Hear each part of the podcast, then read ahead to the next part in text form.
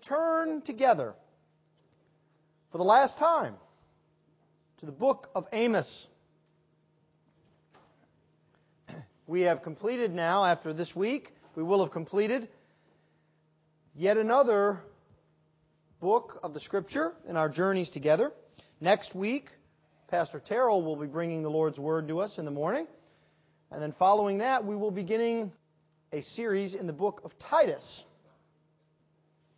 But if you would please give attention to the reading of God's holy, inerrant, sufficient, and authoritative word.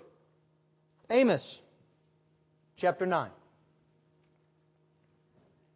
I saw the Lord standing beside the altar, and he said, Strike the capitals until the thresholds shake, and shatter them on the heads of all the people.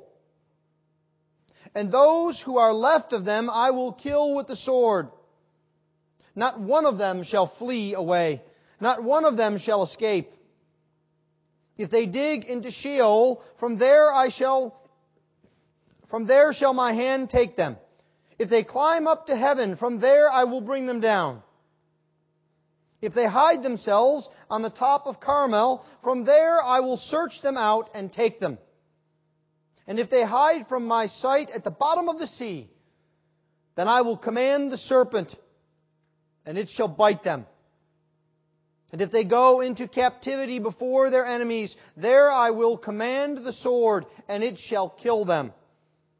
And I will fix my eyes upon them for evil, and not for good.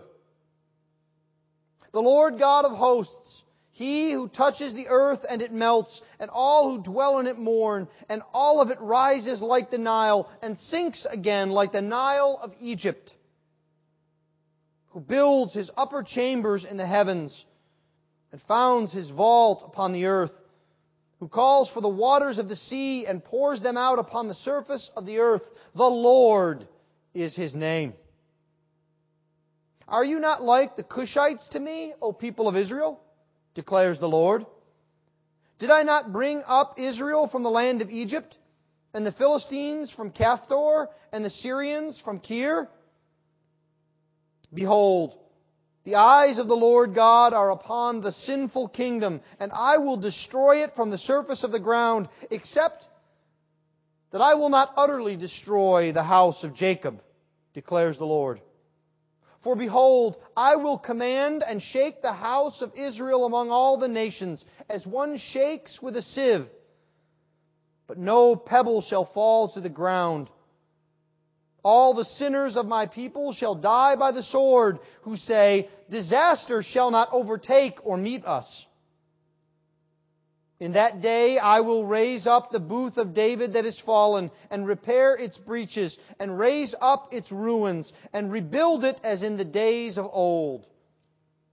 That they may possess the remnant of Edom, and all the nations who are called by my name, declares the Lord who does this.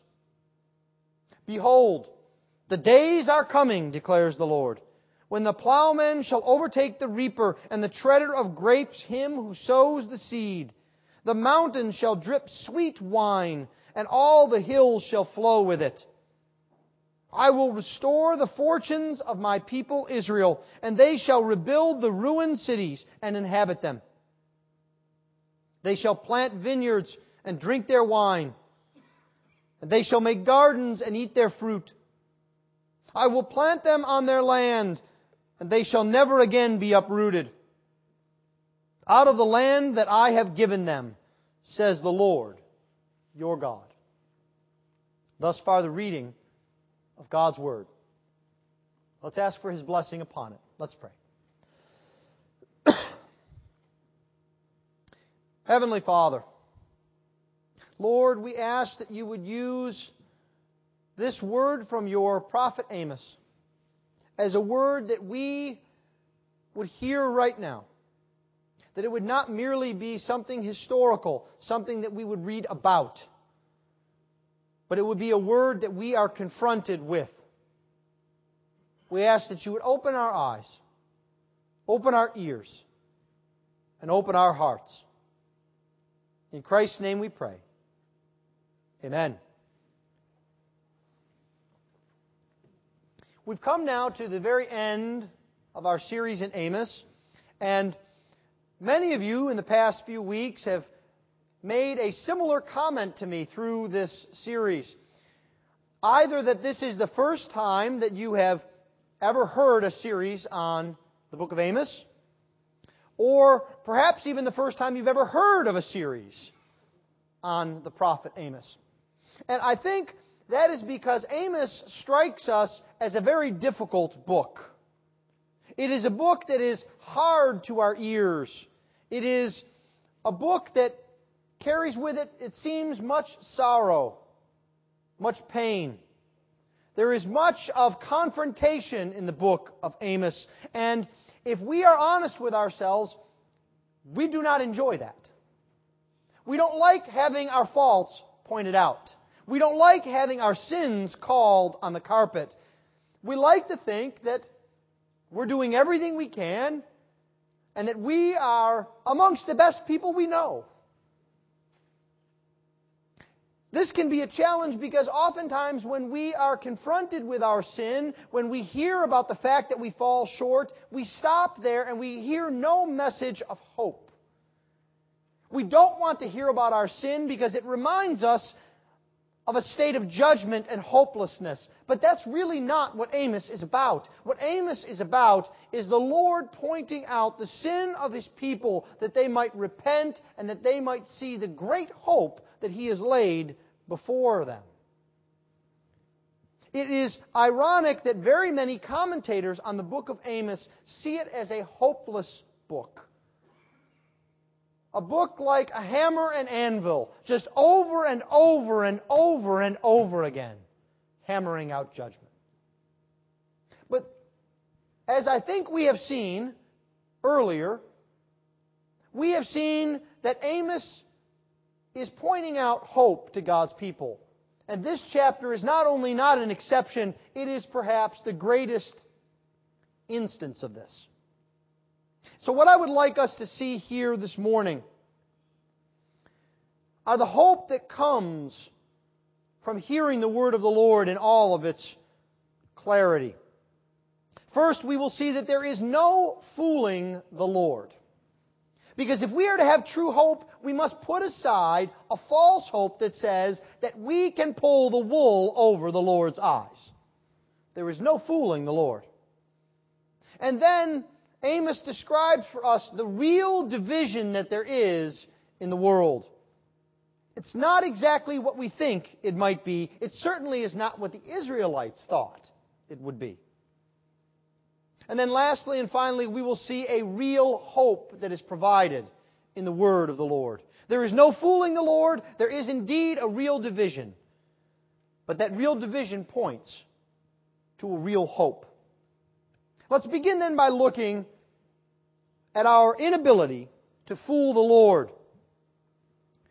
Chapter 9 begins in a very fearsome manner, doesn't it? I saw the Lord standing beside the altar, and he said, Strike the capitals until the thresholds shake, and shatter them on the heads of all the people. We begin by seeing a God that is hostile. Now, we need to remind ourselves that this is the God of the Bible, because it is not the God of the world. It is not the God of our civil religion. The God of the world and our civil religion resembles more a kindly, doddering grandfather who cannot remember all of the ways in which we have spoken badly about him, taken advantage of him, tried to trick him, and ignored him. He simply goes out throughout the universe dispensing goodness to all in some sort of vague and theoretical way. But the God of the Bible is an actual person. He is a person, in a sense, like you or me, because we are made in the image of God. And when you tell someone the truth and they say it's a lie, when you help someone and they spurn it, when you seek a relationship with someone and they say wicked things about you, you become angry. And rightly so. So does God. God is fearsome and he breathes out these threats. They're, they're very sharp. Strike the capitals until the thresholds shake. Now, the capitals are the columns that are in a building that support the roof. In our analogy, we would call them load bearing walls. You know, in a building or in a house, there are certain walls you can cut a, a doorway through and it doesn't affect the house. There are certain walls you can even blow out to have a bigger, more open floor plan. But there are other walls that if you do anything to them, it's disaster. That's what God is saying here. Strike the capital so that the roof comes down on this wicked people. He breathes out threats. And he breathes out these threats because he sees all things. Look with me at verse 4. He says, I will fix my eyes upon them for evil and not for good. Now, if you are living your life right now thinking that you can take advantage of God, and there are two sorts of people that do that. The first and most obvious are those who would be among us or in our neighborhoods or maybe we ourselves who think that we have it all together and we don't need God. We don't need the crutch of the Lord Jesus Christ. We don't need all this faith business. We have it together. You must know that God sees you. You cannot hide from Him. But this is also true for those of us who claim the name of the Lord Jesus Christ, who claim to be a follower of Jesus, and then we sit on the couch. We don't walk after Jesus. We don't try and be like Jesus. We are not open to the Lord molding us into the image of Jesus. Amos has a word here. There is no place to hide. There's no political place to hide. Look at verse 4. And if they go into captivity before their enemies, there I will command the sword, and it shall kill them.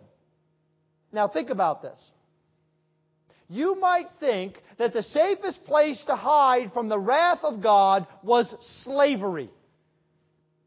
It's, it's almost like the way colleges deal with the NCAA. They've done something wrong and they know it. And how do they try and get out of great punishment? Well, they come up with their own lesser punishment, right? They say, well, we'll, uh, we'll reduce scholarships by six. Oh, oh, and we'll reduce practice time. Oh, and we're going to do something horrible, horrible. We're going to reduce two coaches on our coaching staff. Do you see how we're beating ourselves up? Oh, oh. But you see, God says even when you do something like that, you can't get away. you might think once you have gone into slavery, once God has meted out a form of judgment, now I'm safe. And God says, no, I even see there. Everywhere I see. There's no natural place to hide. Look where they go. If they go up on the top of the mountain in verse 3, He'll search them out. If they go to the bottom of the sea, He will send a serpent to bite them. You can't go on the mountain. You can't go in the sea. You can't go anywhere to be away from God. You can't even go in a supernatural way either to the grave or to heaven, as we see in verse 2. Now, what is the reason for all of this hostility? The reason for all of this hostility from God is because they have been portraying a counterfeit religion. They wanted religion and they wanted God to be the kind of religion in God that served them, not the Lord. We've seen this over and over again throughout the book of Amos. Now, you can understand why God would not desire this. Have you ever bought a product that you thought was genuine, but was not? Ladies, have you ever bought a genuine gold necklace? And then when you take it off, you have that ring of green around your neck? And then what you thought was a bargain is now triple expensive because it's not real. And it's not just the waste, it's the lying, it's the abuse. That's what they were doing to God. They were lying about the reality of their relationship with Him. He was hostile. The other thing we need to remember when we think that we could fool the Lord is not only does God see all things and judge all things, He is a sovereign God. He is omnipotent. Amos says this in two ways. Look at verse 1. I saw the Lord, that is the King, the ruler. And then again in verse 5, the Lord God of hosts. Now, this is an interesting phrase. The word Lord here is the word for ruler. The word God, do you see how here God is capital G, capital O, capital D? This is one of the few places where God is all capitals. Usually it's Lord. It is perhaps the most powerful way that you can describe God, using His Lordship, using His covenant name, and then also saying that He is the Lord God of hosts. He is omnipotent and powerful. God is in charge. He's in charge of everything. He's in charge of the earth. He touches it and it melts. He's in charge of the universe. He lays out the heavens, Amos tells us. And He's also in charge of you and me. You see, God is in charge of all of the universe. There is no place to hide from Him. There is no fooling God, so we may as well give up on it right now. Well, if there's no place to hide from Him, what does this do for us as we think about our relationship with God? Amos describes for us the fact that there is real division amongst people.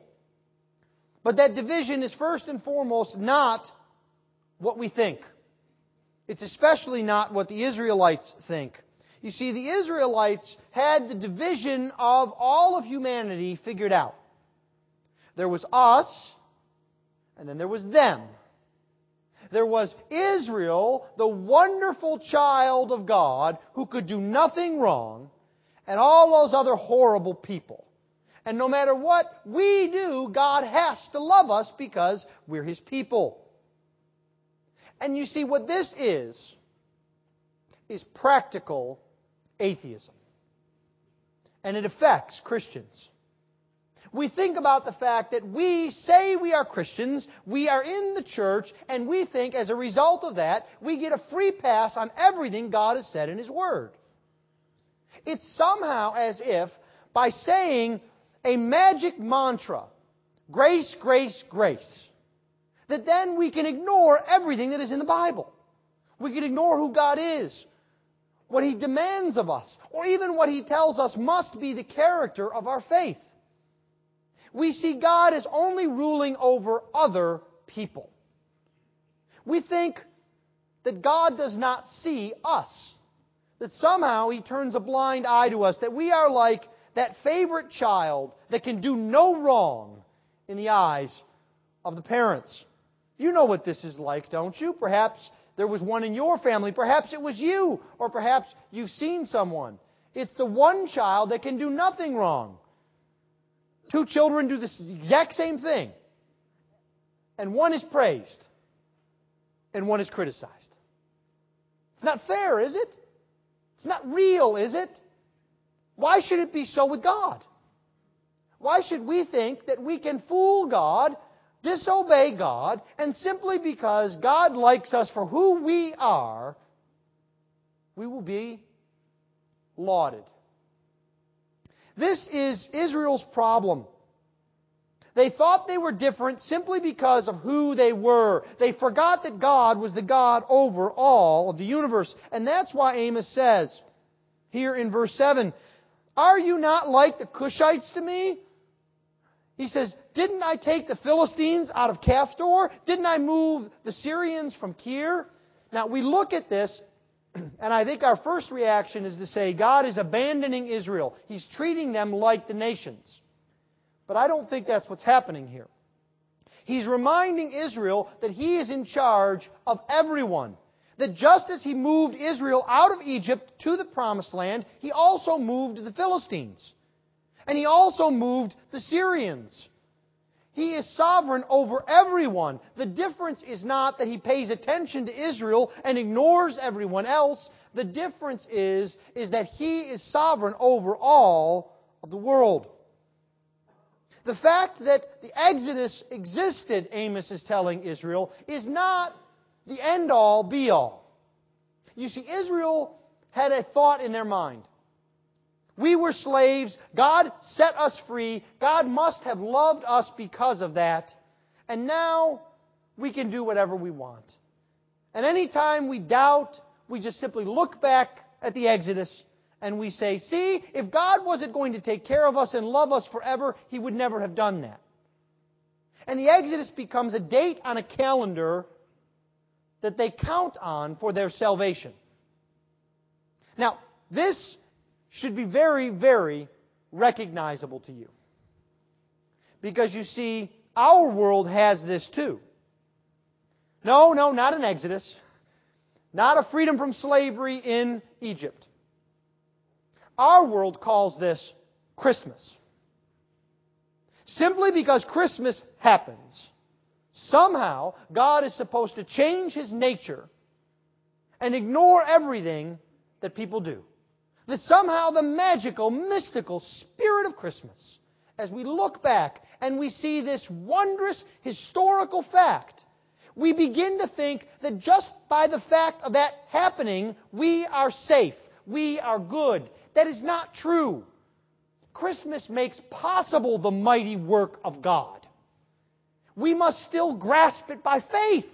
We must still embrace the Lord. Christmas is of ultimate importance. Easter is of ultimate importance, not because it's a date on your calendar, but because the feeling and the knowledge and the wisdom of God has gripped your heart.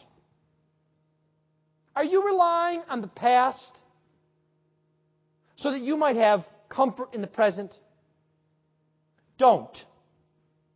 Live in the now. Live in the forgiveness of sins now. Live in faith on your, of your Savior now. You see, the Israelites were looking back to their past and they were counting on the past to get them through the present. And what happened was their present was miserable. They lied. They cheated. They abused people. They forgot God. They had false worship. And every time they were confronted with this, instead of following the word of the Lord and repenting, they just looked back and they, oh, but the Exodus. We can't rely on history. It is the moral present that is critical. It is the here and the now as we live. What does Jesus mean to you now, today? I don't mean what did Jesus mean to you vaguely at a campfire when you were a teenager. I don't mean what did Jesus mean to you when your husband or wife were sick. I mean, what does Jesus mean to you right now, today, as you sit in the pews? As you struggle with the challenges of life today, difficult marriages, family strained relationships, financial troubles, pain and hurt and heartache at work, fear for the future, you see, some back bygone day is not a comfort for that. It is the living faith in a living Savior right today that gets us through that. That's what Amos is telling us. You see, the real division is not what we think. It's not between them and us simply because of who we are. It is because of what God has done. And the real division divides out the people of God from those who have rejected God. And there we see the truth of the trite phrase that we get better than we deserve. We do get better than we deserve, don't we? What is deserved here? Look at verse 8. Behold, the eyes of the Lord God are upon the sinful kingdom, and I will destroy it from the surface of the ground. What is deserved? It's destruction. Have you thought recently that the last lie that you told deserved the wrath of God? That your home should be bulldozed, that you should have no food, that your children should be taken from you, that you should spend an eternity in hell for the last lie you told, or the last thing you took, or the last time you dishonored the Lord, or the last time you took His name in vain, or the last time you coveted something that someone else had. Don't minimize sin. Sin deserves complete and swift destruction. Because you see, when we minimize sin, we minimize the greatness of our Savior. Because He does not save us from humid weather. He doesn't save us from grass that's too high. He doesn't save us from whites that aren't quite white enough. He saves us from complete destruction and death. He reaches down into the pit of hell and lifts us up by His grace. Everything that we deserve was poured out on Him. You see, we deserve death, but instead what we get in verse 8 is a pledge of grace from God. I will destroy the earth except that I will not utterly destroy the house of Jacob. You see, the one who is sovereign, who has sovereign judgment over all of the world, is also the sovereign Savior. Destruction is everywhere, but it will not reach those who have trusted in the Lord Jesus Christ. It will not come to them. There is safety in Jesus. God's grace preserves us from destruction. It also purifies us. Do you see this in the illustration that preacher Amos uses? In verse 9, he says, Behold, I will command and shake the house of Israel among all the nations, as one shakes with a sieve. But no pebble shall fall to the earth. Now, you have to understand what a sieve does. Do you know what a sieve is, kids? It's a, it's a metal plate or bowl with holes in it. And what you do is you pour stuff into the sieve and you shake it so stuff comes out the bottom. You may see mom with this in, in the kitchen. It's called a colander, but it has a little bit of a different purpose. She puts the pasta in and gets the water out. But the purpose of a sieve is not to drain out the water. The purpose of a sieve is to take good soil and put it in and shake it so that the good, healthy, growable dirt comes out and the rocks stay in the bowl of the plate. It's a sifting. It's a purifying sense. It's more like if you have a juicer at home. How you try and keep the pulp in the container and extract the good, pure juice so that you can drink. No one wants to drink nice juice with a big glop of rind in it, right? But this is the way God purifies His people. He puts the soil of Israel in with all of the nations and all of those who are stony and rocky, and He shakes it like a sieve, and not one rock falls in that soil. It's pure. It's perfect. It's like Jesus. That's what God is doing to you today. He's not just doing it in a broad sense in the world, though He is. He is also doing it in this church. He is also doing it in your family. It is the way that He makes us fit for service. He purifies us. This is what the Lord does. He distinguishes between those who reject Him and those who have sought Him out. Look at what appears to be a fearsome line in verse 10. All the sinners of my people shall die by the sword. That's pretty horrifying, isn't it? Who here is not a sinner? This is one of these occasions in the pulpit I can say, raise your hand, because I know no one will. Wait a minute.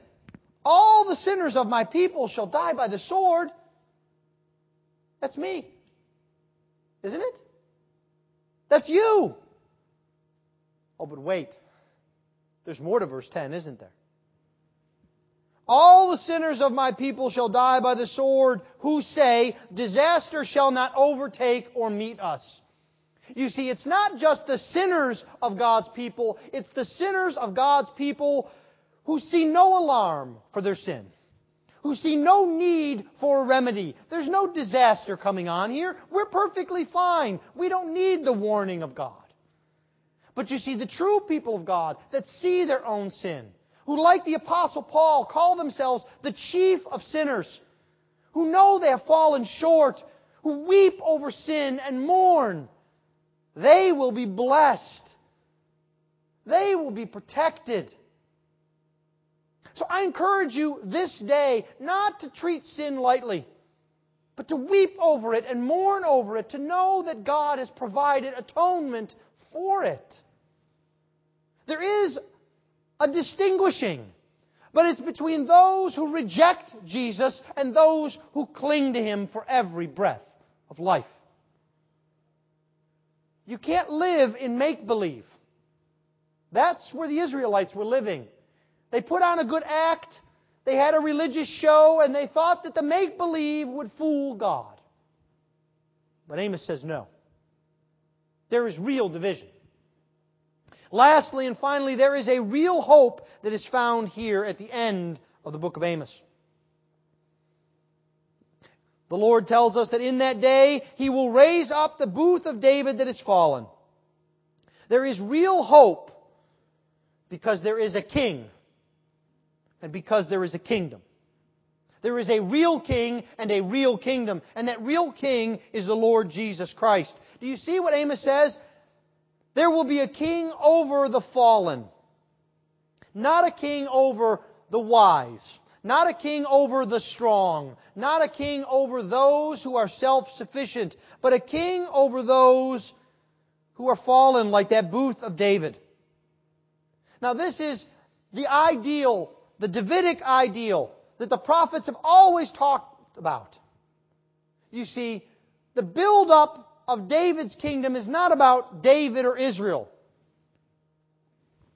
It's about God and what God will do. Do you see what he does here in verse 11? He lifts up the fallen. He mends the broken. He repairs the breaches of the booth of David. He replaces what has been destroyed. He raises up its ruins. Things that had been destroyed are replaced.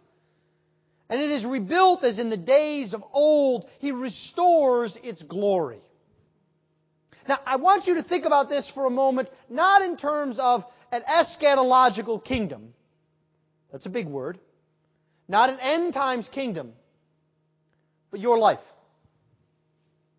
Are there things in your life that are fallen? right now? Are there things in your life that are broken? Maybe so broken that you are thinking about how you live the rest of your life without them because they're broken forever. Maybe there are things in your life that have been destroyed. Look beyond even any repair. Maybe you look back and you say, if only it could be like it was 20 years ago. If only I could have those choices over again. Now there's no hope. See, Amos says there's hope. God is the God of restoration. God is the God of repair. God is the God of restoring the glory of Jesus Christ in your life. That's what it means to be made anew. That's really what it means to be sanctified to be brought into the presence of Jesus. A real king to rule over us. A king over everyone. You see how he says they will possess the remnant of Edom and the nations, all the nations that are called by my name. Now, Edom is Esau. Edom is the prototype of the rebel against God. And Amos says he will even possess Edom.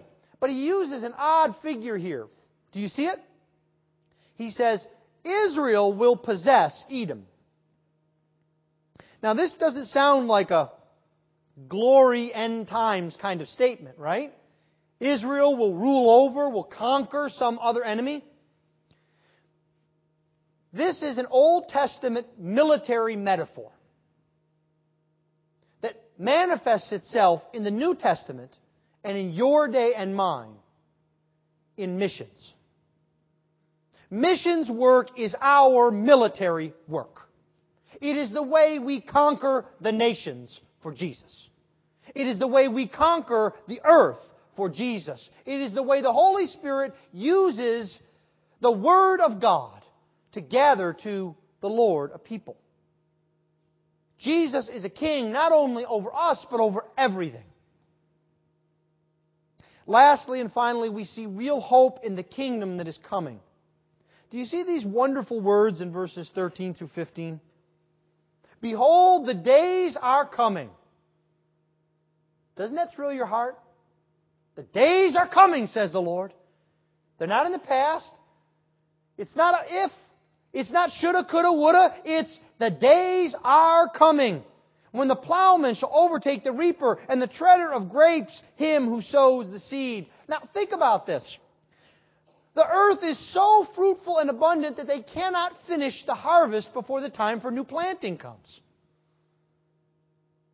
The earth has been redeemed from its curse. There is no more curse. There is no more loss.